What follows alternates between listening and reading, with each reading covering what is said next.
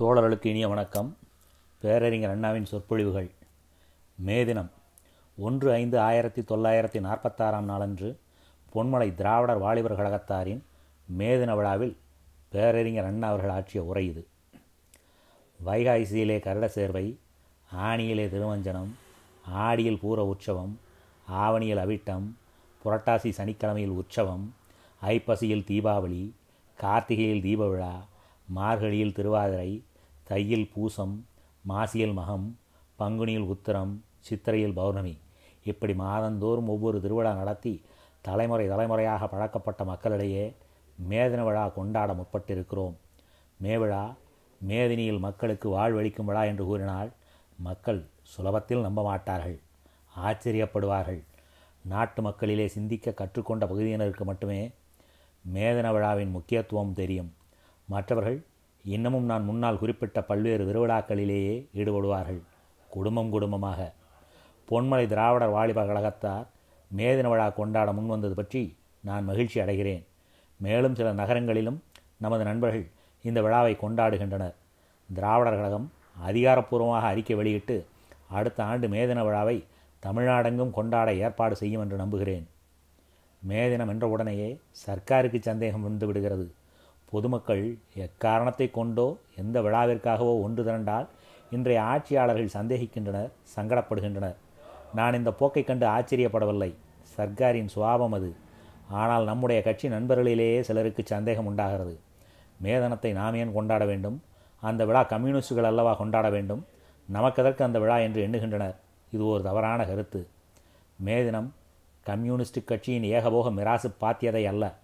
மே தினம் கம்யூனிஸ்டுகள் கட்சி ஆள வந்த பிறகு ஏற்பட்ட சம்பவமும் அல்ல. மே விழா ரஷ்யாவிலே அல்ல. முதன்முறையாக கொண்டாடப்பட்டது.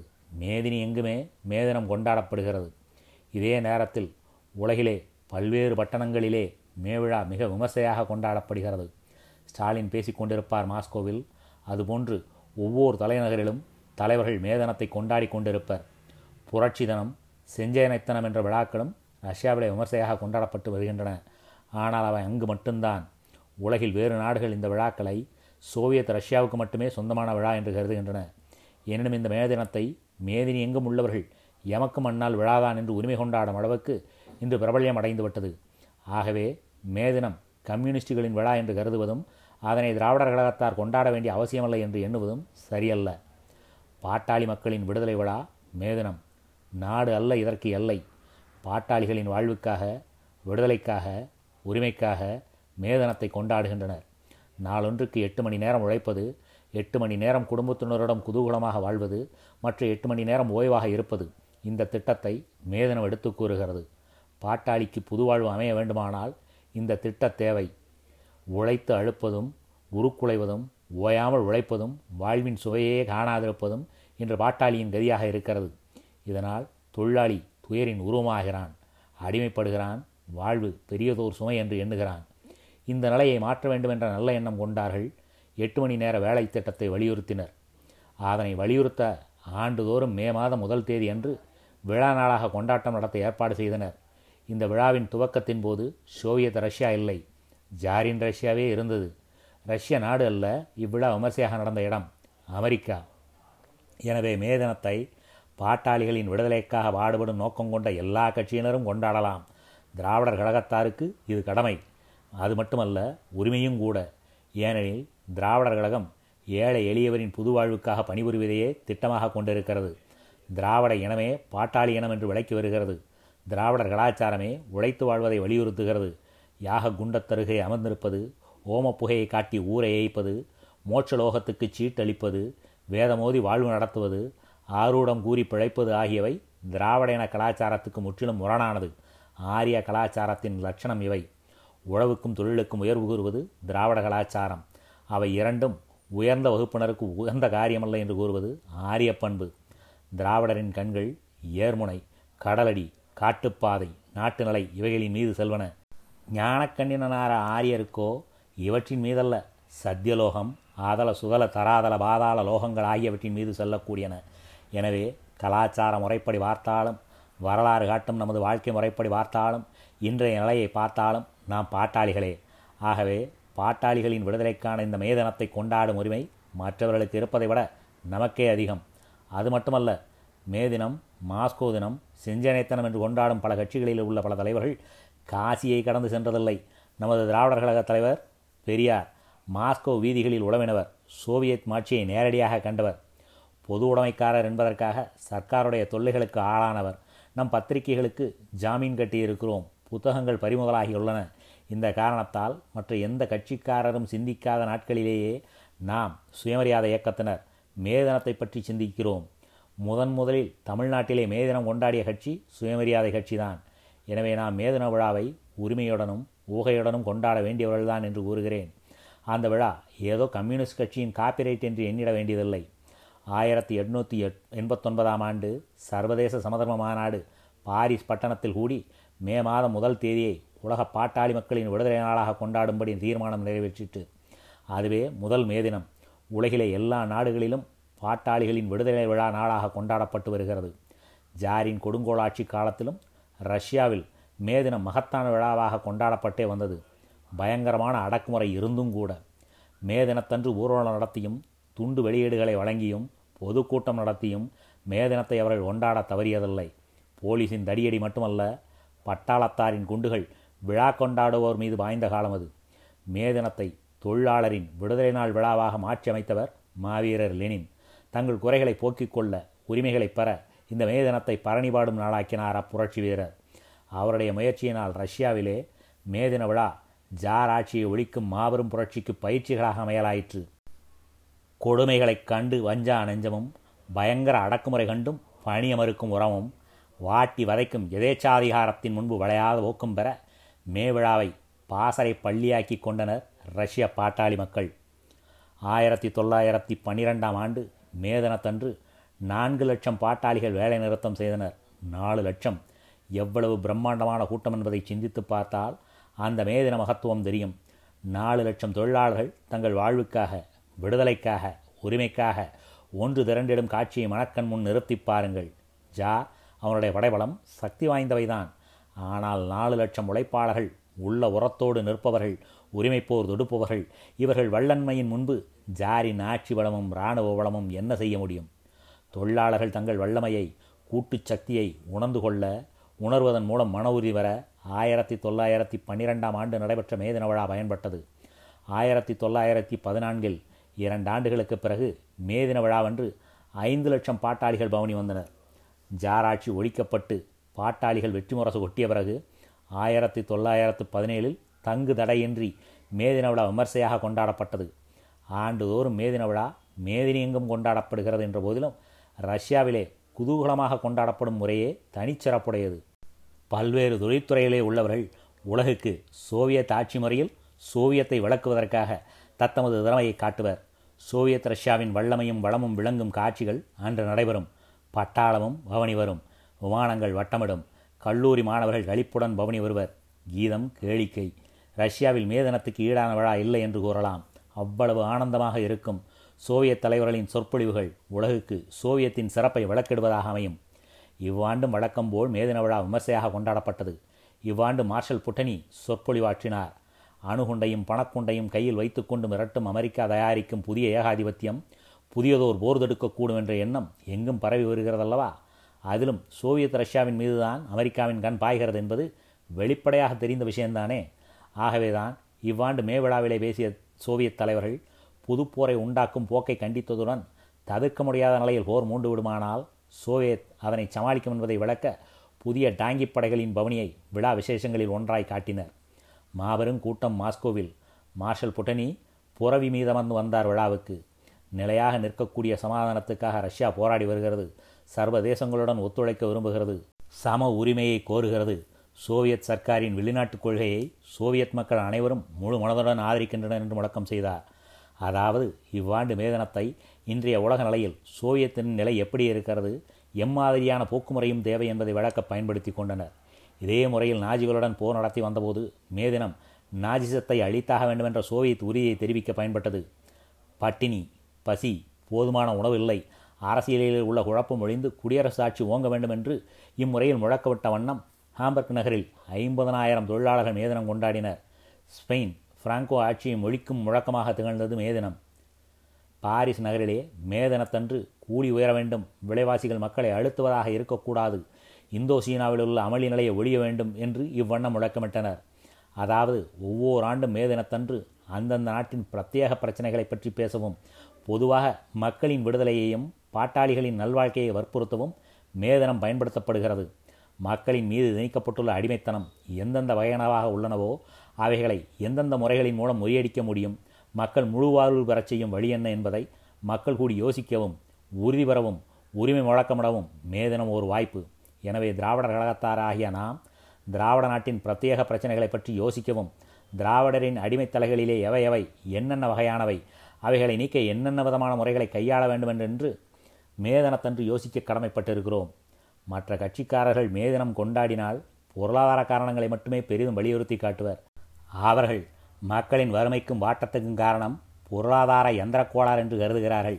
எந்திரக்கோளாறு நிச்சயமாகவே மக்களின் வாட்டத்துக்கு காரணம்தான்.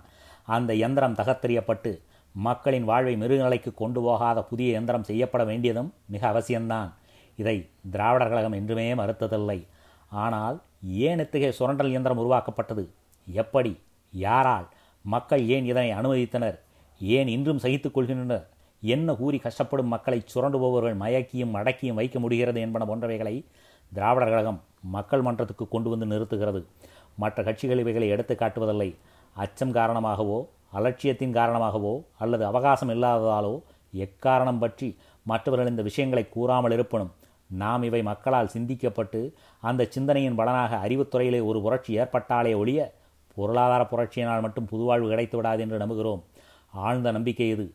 எனவேதான் நாம் மனிதன் அடிமைப்பட்ட காரணத்தையும் அந்த அடிமைத்தனம் எப்படி நீக்கப்பட வேண்டும் என்பதையும் நமது பிரச்சாரத்திலே முக்கிய வகையாக வைத்துக் கொண்டிருக்கிறோம். மனதிலே உள்ள தலைகளை நீக்குவது அவசியமான காரியம் என்பதை உணர்ந்து ஐரோப்பா கண்டத்திலே பேரறிவாளர்களான வால்டர் ரூசோ போன்றோ அறிவுத்துறை புரட்சிக்காக எவ்விதம் பணியாற்றினரோ அவ்விதமான பணியினையே நாம் புரிகிறோம். பொதுவாகவே நாம் சிந்தித்தால் இந்த பணியின் அவசியம் நன்கு விளங்கும். உலகிலே உள்ள கஷ்டங்கள் வறுமை பிணி வேலையில்லா கொடுமை பாட்டாளிபடும் துயரம் முதலியவை எல்லாரும் இன்புற்று வாழ்வதற்கு ஏற்ற வசதி இல்லாததால் உண்டானவையோ என்று யோசித்தால் இல்லை என்றே தெரியும்.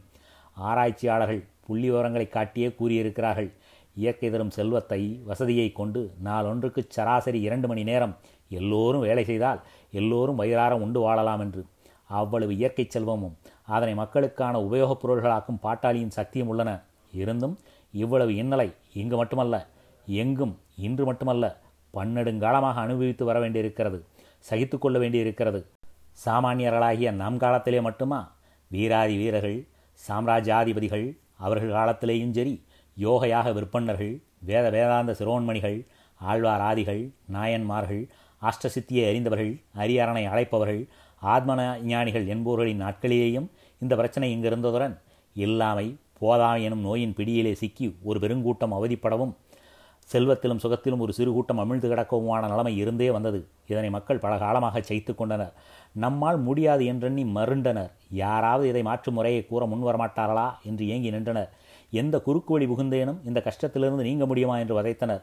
ஒருவரை ஒருவர் வெட்டி வீழ்த்தி கொண்டனர். என்னென்னவோ செய்தனர். இந்த பிரச்சனையை தீர்க்க இன்னமும் ஒரு முடிவு காண முடியவில்லை. மனிதனால் இந்த பிரச்சனைக்கு முடிவு காண முடியாத காரணம் என்ன? அறிவில்லை என்று கூறிவிட முடியுமா? பறக்கக்கூட கற்றுக்கொண்டான். பார் முழுவதையும் பாக்கெட் சைஸ் ரேடியோவில் அடக்கிவிட்டான். ஆனால் இன்னமும் பசி பட்டினி பஞ்சமின்றி எல்லோரும் வாழ வழி கண்டுபிடிக்க மட்டும் மனிதனுடைய அறிவு அவனுக்கு பயன்படவில்லை. அறிவு பஞ்சமல்ல இதற்கு காரணம். அவனுக்குள் புகுத்தப்பட்ட அச்சம் அவனுடைய அறிவு ஊற்றை பாழ்படுத்துகிறது. அதனாலேயே அவன் மனம் அலைமோதி நிற்கிறது. மனிதன் கஷ்டம் அனுபவித்த போது மதவாதிகள் அவனுடைய கண்ணையும் கருத்தையும் எந்த உண்மை காரணத்தால் மனிதன் கஷ்டப்படுகிறானோ அந்த காரணங்களை காண ஒட்டாமல் தடுத்து கைலாயம் பகுயுந்தம் காகுத்தன் காளியாயி ஜபமாலை உடுக்கை இப்படி வேறு பல பொருள்கள் முறைகள் மீது திருப்பிவிட்டனர். மனிதன் திக்கு தெரியாத களத்தைப் போலானான். எனவேதான் அவன் தன் நிலையை மாற்றிக்கொள்ளும் முயற்சியில் தோற்க வேண்டி நேரிட்டது. எடுத்துக்காட்டாக ஒன்று கூறுகிறேன். கூலி உயர்வுக்காகவோ போனஸுக்காகவோ ஒரு தொழிலாளர் சங்கம் போராடுகிறது என்று வைத்துக்கொள்வோம் அதிலே கிளர்ச்சி வலுக்கிறது. நண்பர் ஜீவானந்தத்தின் வீரமுழக்கம் கேட்டு விறுவிறுப்படைகிறான் பாட்டாளி. கூட்டம் முடிந்து வீடு போகிறான். அங்கு என்ன நிலை? மனைவி வேலை கூட தான் இல்லையே. எங்கே போய் சுற்றிட்டு வர்றீங்க? மணி பத்தாகிறதே. தொழிலாளி பைத்தியமே. இன்று மீட்டிங்கு அதான் இருக்குதே இந்த ஒவ்வொரு தினமும். என்ன சொன்னாங்க? என்னமோ புண்ணியமோ புண்ணியத்தால் அந்த முதலாளி மனசு மாதிரி ஏழை மேலே இறக்கம் காட்டணும். இதுதான் பேச்சாக இருக்கும். மார்க்சின் தத்துவம் லெனின் முழக்கம் அக்டோபர் புரட்சி இவையெல்லாம் மேடையில். வீட்டில் பொன்னியம்மாள் புண்ணியம் முதலாளி மனசு இலக வேணும் இவை பேசப்படும். தொழிலாளியின் மனைவியின் மனம் மட்டுமல்ல தொழிலாளியின் மனமே கூட ஜீவாவின் குரலிலே ஜோஷியின் அறிக்கையிலே கம்யூனிஸ்ட் கிளர்ச்சியிலே ஈடுபடுவதை விட விநாயகர் ரகவலிலே விளக்கு வைத்து பார்ப்பதிலே சனி கோயில் பூஜையிலே ஜோதிடர் சொன்னதிலேதான் அதிகமாக ஈடுபடும். இந்த மனப்போக்குத்தான் சகித்து கொள்ளும் தன்மையை நம்மால் என்ன ஆகும் என்ற சலிப்பை வளரச் செய்துவிட்டது. திராவிடர் கழகத்தாராகிய நாம் மேதனத்தன்று இந்த மனப்போக்கை மாற்றும் பணிபுரிவதன் மூலம் பாட்டாளிகளின் பிரச்சனைகளை மற்றவர்கள் கவனிக்க தவறிய ஆனால் முக்கியமான பகுதியை வலியுறுத்துகிறோம். பூர்ஷ்வா அதாவது முதலாளித்துவம் என்ற தத்துவத்தை விளக்குகின்ற யாரும் அது சுரண்டும் முறை பிறனுடைய உழைப்பால் வாழும் முறை என்றுதான் கூறுவர். நாம் ஆரியம் என்று கூறுவது இதே நிலையைத்தான். சுரண்டும் முறை தொழிலின் பெயரால் அல்ல மதத்தின் பெயரால் ஜாதியின் பெயரால் பழமையின் பெயரால் புரோலோட்டோரியன் பாட்டாளி என்று பேசும்போது நம் கண்முன் தோன்றும் உருவம் உழைத்து உருக்குலைந்து தன் உழைப்பை வேறு யாராரோ பறித்து கொள்ள கண்டு பதறி அதனை மாற்ற முடியாததால் திகைத்து தலைமீது கையை வைத்துக் கொண்டிருக்கும் ஏழையின் உருவமே திராவிடன் அத்தகைய உருவந்தான் ஆகவே பூர்ஷ்வா என்பதற்கு பதில் நம் நாட்டு நிலையை கவனித்து ஆரியன் என்கிறோம். புரோட்டோரியன் என்பதற்கு பதில் திராவிடன் என்கிறோம். வர்க்க போராட்டம் என்பதுதான் இங்கு நாம் கூறும் ஆரிய திராவிட போராட்டம். திராவிடன் ஆரியன் என்று கற்பனைகளில் காலம் தள்ளி கடு விஷத்தை பரப்புகிறோம் என்று கருதி நம் மீது காய்பவர்கள் இதனை ஆற அமர யோசித்து பார்க்க வேண்டும். ஆரியம் என்ற கலாச்சாரம் உழைப்புக்கு மதிப்பளிக்காது. உழைப்பாளிகளிடம் ஆசை காட்டியோ அச்சமூட்டியோ பொருளை பறித்து சுகப்படுவதற்காக உள்ள ஒரு முறை. இந்த முறை பெரும்பாலானவர்களின் உழைப்பை கொண்டு ஒரு சிறு கூட்டம் வாழ்வதாக அமைகிறது.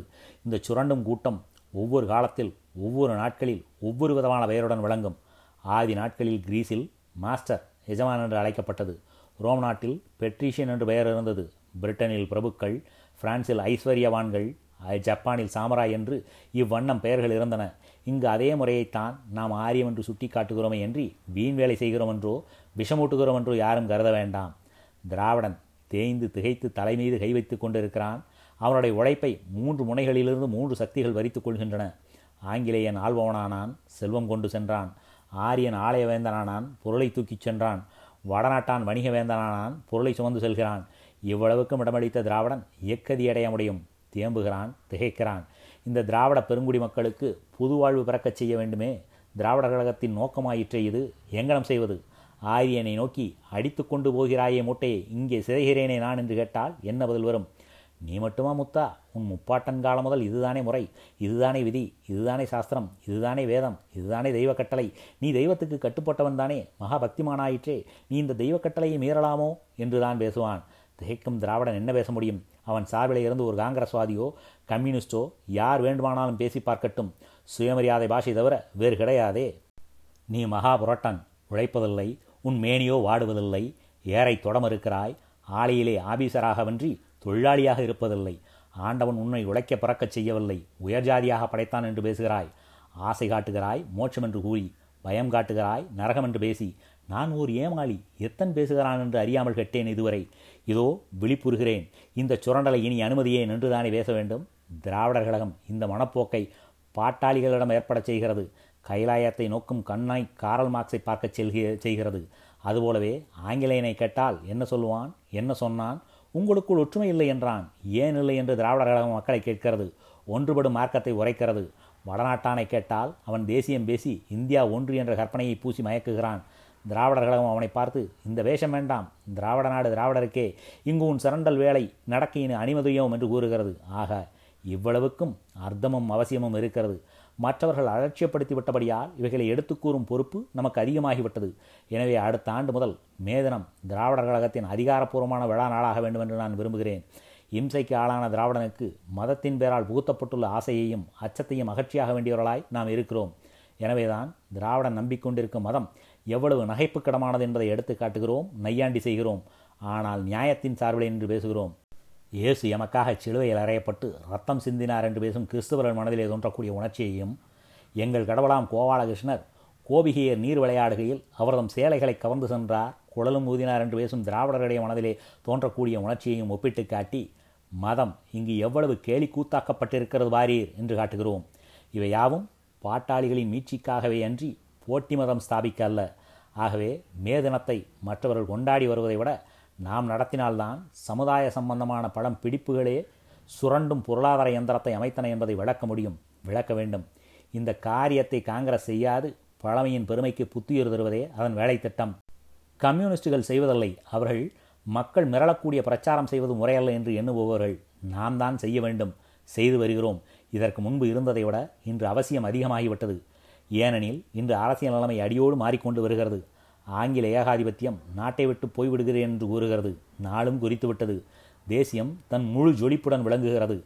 ஆசிஃப் அலி அமெரிக்காவில் கிருஷ்ணமேனன் பெல்ஜியத்தில் தேவதாஸ் பிரிட்டனில் இப்படி தூதுவர்கள் திக்கட்டும் செல்கிறார்கள். பத்திரிகை பலத்துடன் இப்போது சர்க்காரை நடத்துகிறபடியால் அதிகார பலமும் கிடைத்திருக்கிறது. தேசியம் வெற்றி கலையுடன் வீரத்துடன் ஆட்சியுடன் ஏறியுள்ள நேரம் வெற்றி வெறியாக மாறும் அளவு பலம் இருக்கிறது எனவேதான் மற்றவர்களின் கிளர்ச்சியையும் துளியும் கவலையின்றி காலின் கீழே ஓட்டு துவைக்கிறது. துவைத்தது சரி என்று கூறுகிறது. மக்களையும் கூற வைக்கிறது. எல்லா இடங்களிலேயும் தேசிய ஆட்சி எல்லா இடங்களிலேயும் தொழிலாளர்களின் கிளர்ச்சி கிளர்ச்சி செய்பவர்களின் கதி வேலூர் சிறை தலைமறைவு தடை உத்தரவு கப்சித் தருவார் கம்யூனிஸ்டுகள் விஷயம் ஒருவாறு முடிந்தது. இனி கருப்பு சட்டைக்காரர்களை கவனிக்க வேண்டியதுதான் என்று தேசிய ஆட்சியாளர்கள் பேசுகின்றனராம். அவர்களா பேசுகிறார்கள்? ஃபாசிசம் பேசுகிறது. அதிகாரம் பேசுகிறது. ஆணவம் பேசுகிறது என்றேன். ஆணவத்தை பேச வைக்கிறது அழிவுச் சக்தி தாராளமாக கவனிக்கட்டும். பாட்டாளிகளின் விடுதலை விழாவான மேதனத்தன்று நான் என் கட்சியின் சார்பில் கூறுகிறேன். சர்க்கார் தாராளமாக கவனிக்கட்டும். புதிய சிறைச்சாலைகள் கட்டுவதற்கான திட்டங்களும் தீட்டட்டும். பாவம் அவர்களுக்கும் ஆசை இருக்குமல்லவா அணைக்கட்டு பல்கலைக்கழகம் தொழிற்சாலை புதுப்பாதை நல்ல பாலம். இப்படிப்பட்டவைகளை கட்ட முடியாவிட்டாலும் எங்களை அடைத்து வைக்க புதுச்சேரிகளையாவது கட்டி ஆசையை எதிர்த்து கொள்ளட்டும். திராவிடர் கழகம் அதற்கு தயாராகத்தான் இருக்கிறது. நூற்று நாற்பத்தி நான்கு என்ற முள்வேலி போட்டு அதற்குள் எங்களை உழவு செய்வதை விட சிறைக்குள் தள்ளுவது மேல். அதை செய்யும் முன் அவர்கள் யோசிக்க வேண்டும் சிறைக்குள் தள்ளி கிளர்ச்சியை அடக்கிய எந்த வல்லரசாவது வரலாற்றிலே உண்டா என்பது பற்றி. பாசிசத்தின் முதலடி பயங்கரமானதாகத்தான் இருக்கும். ஆனால் அதன் வீழ்ச்சி எதிர்பாராத நேரத்தில் இருக்கும். சரியும் திடீரென்று சட சட என சரிந்தது பார் ஜாரின் ஆட்சி என்றார் கவி. நாம் படித்திருக்கிறோம். நம்மை ஆட்டி படைக்கும் அதிகாரத்தை பெற்றவர்களும் அதனை படித்திருக்கிறார்கள் பிரச்சார பலம் அதிகார பலம் இரண்டும் இருக்கும் காரணத்தினாலே தான் வேலை நிறுத்தங்கள் ஒவ்வொன்றின் போதும் ஆள வந்தார்கள். முதலாளிகளின் முன்னோடும் பிள்ளைகளாகி பாட்டாளியை அடக்குகிறார்கள். தொழிலாளிக்கு தடியடி கண்ணீர் குண்டு துப்பாக்கி சகலமும் நடக்கிறது. கூண்டோடு வெடித்தாயிற்று கம்யூனிஸ்டுகளை. காங்கிரஸ் நாராயணசாமிக்கும் அதே கதி. தேசிய முரசு கொட்டுகிறார் முத்துச்சாமி வள்ளத்தரசு அவருக்கும் அன்பழைப்பு வா ஜெயிலுக்கு என்று. ஏன்? அவர்கள் ஏதோ உழவர்களின் உரிமைக்காக கொஞ்சம் உரத்த குரலிலே பேசிவிட்டனர் என்பதற்காக. உரத்த குரல் இருந்தால் ஊரங்கம் சென்று கருப்பு சிவப்பு சட்டைகளை கண்டிக்க வேண்டுமே தவிர உழவனுக்கு பரிந்து பேசுவதா என்று தேசியம் அவர்களை நோக்கி கேட்கிறது. அவர்கள் சிறையிலே இருந்தபோது என்ன சிந்தித்தனர்? நாம் அறியோம் ஆனால் ஒன்று தெளிவு. ஜனநாயக உணர்ச்சியை அடக்குமுறை கொண்டு ஒழித்துவிட முடியாது. அந்த ஜனநாயக உணர்ச்சி ஏற்பட வேண்டுமானால் பலப்பட வேண்டுமானால் நெஞ்சில் உரமும் நேர்மை திறமும் வேண்டும்.